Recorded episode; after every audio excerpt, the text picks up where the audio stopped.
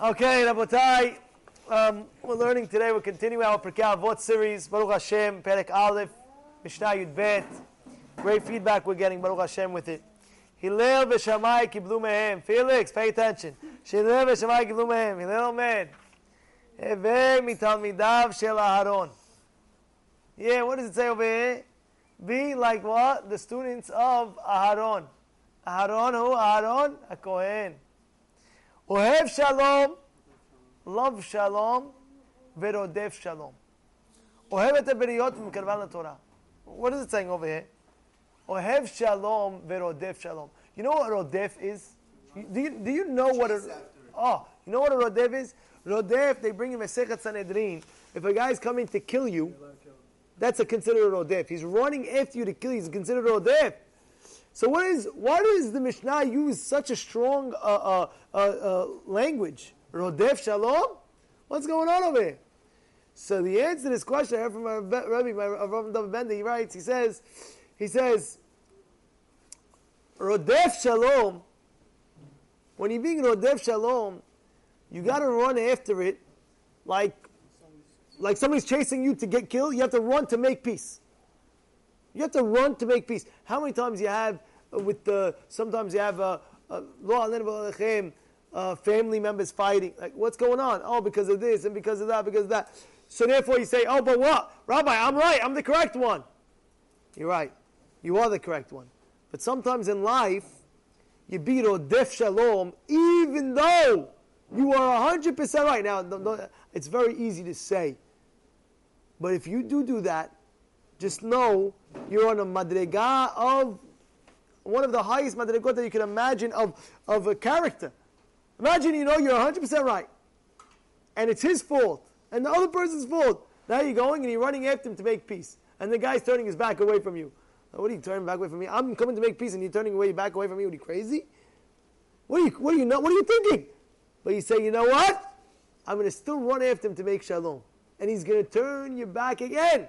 And he's going to do it four or five times. But eventually, he's going to turn around and say, you know what, I forgive you, I forgive you. Meanwhile, you thinking that you're forgiving me? Yeah, yeah, he forgive you, take it, take it, and then you make peace.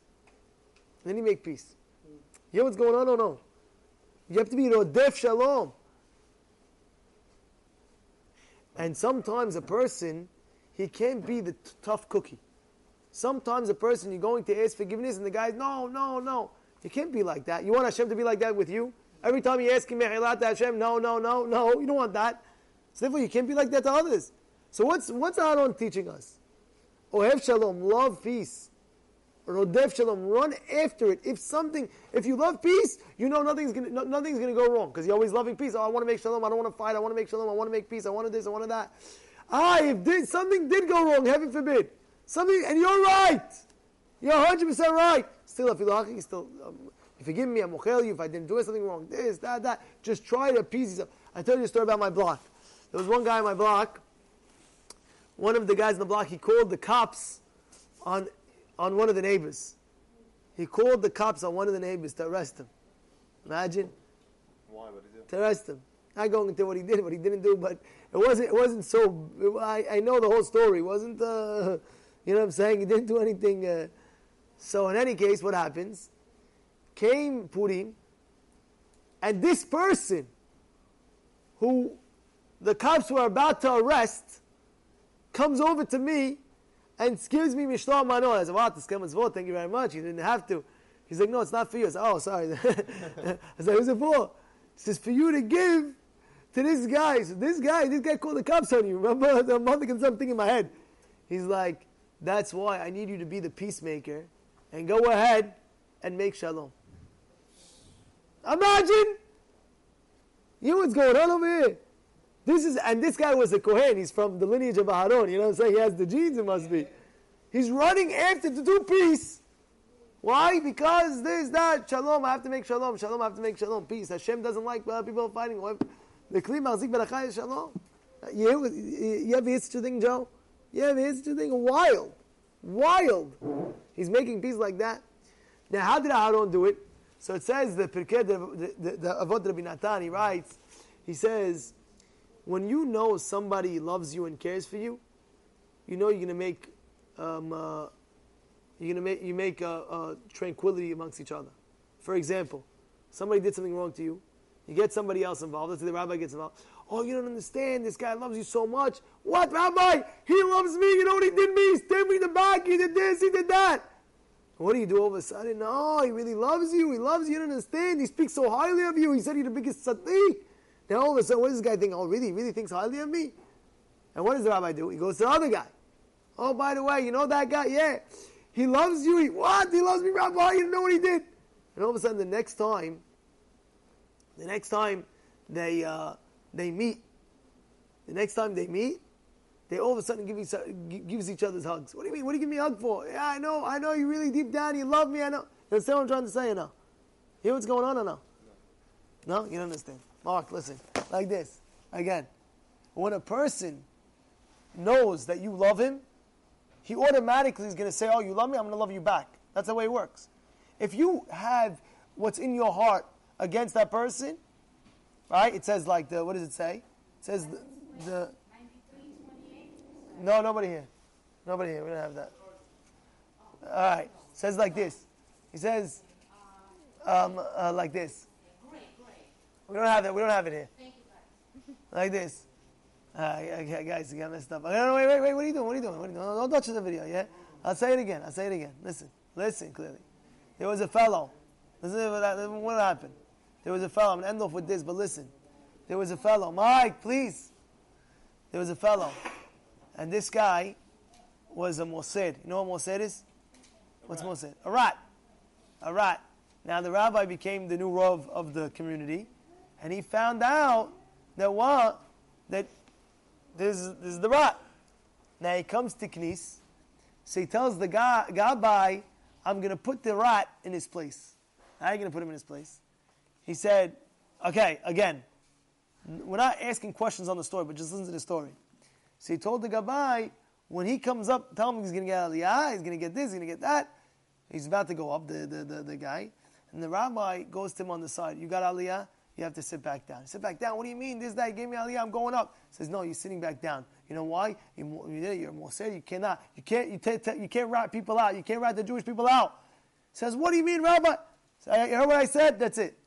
The next day, the two gabbais was with the rabbi, and they were walking in the shuk, in the marketplace. Who do they see? And they're, they're far away. Who do they see? They see the rat. They see this guy who was a Mossad. The Mossad now, he's walking towards the rabbi and the two gabbais. He's a big, strong guy. So the gabbais, the two gabbais tell the rabbi, Rabbi, let's run. Let's, let's get out of here. Let's run. He says, no, there's no way to run. We're staying here. And the whole time, time the, the guy is coming, the Mossad is coming to the rabbi, and all of a sudden, he apologizes to the rabbi. Rabbi, I'm sorry. Rabbi this, Rabbi that, Rabbi, Rabbi. What? And he says, but Rabbi, do you mind? Can I spit in these two guys, the Gabbai's face? I just want to take a nice spit in their face. Says, what? Says, no, you can't do that. Says, what? No, Rabbi, please, just one spit for him and for him. I just want to spit in their face. Says, no, you can't do that. Says, and then he finally he left. So the two Gabbai's like, Rabbi, I understand. You are the rabbi that rejected him, and he wants to beat us up. I understand what happened. Mike, lower your voice, please. He says, I understand what happened. he says like this. He says, I'll explain. He says, What were you thinking when this guy was coming to us? What were you thinking? You were thinking, oh, this Rasha, Rasha Merusha, he's going to beat us up. He's going to even beat up the rabbi. He's a low life. He's a zero. He's a this. He's a that. So you automatically felt in his heart that you hate him, that you don't like him. He says, what was, what was I thinking? The entire time, what was I thinking? He's really tzaddik. He's such a tzaddik, this guy. Deep down, he has a good soul. He has good neshama. Things in his life, he must have had hard times. And, he, and if he changes, he'll be, he'll be such a good person. So he felt that vibe that I was feeling. So automatically, he had shalom, he had peace with me right away. You know what's going on? You know what's going on? The vibe that you have amongst the person, he feels it. And that's what the end of the Mishnah says. Umikarevan la Torah. bring them close to Torah. How do you bring a person? What's the best kiruv uh, uh, tactic? You want to bring a person? Love him. Or Torah, you automatically, that's why it says at the end, kiruv of Torah. What does kiruv of Torah do with anything? It says because you know what? You want to get a guy close to religion. You want to go mekarev. You know what to do the a big kiruv?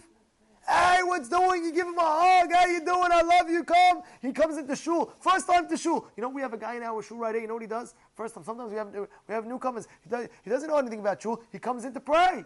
What does the guy do? He stands up. He makes sure he gives him a nice hot coffee. He sets him up. You sit here. He gets him a talet. He gets him a siddur. All of a sudden, he feels so warm. Wow, this is the best shul. This is the best. I love shul. Shul's the best. Why do I love shul? I don't know. They're just good people. Hey, great. What happened? Because you love them. You pull them closer. You pull them closer. You pull them closer. When you show them that love, they want to come back and they want to come back and want what? Then all of a sudden, that's a mekarev the people.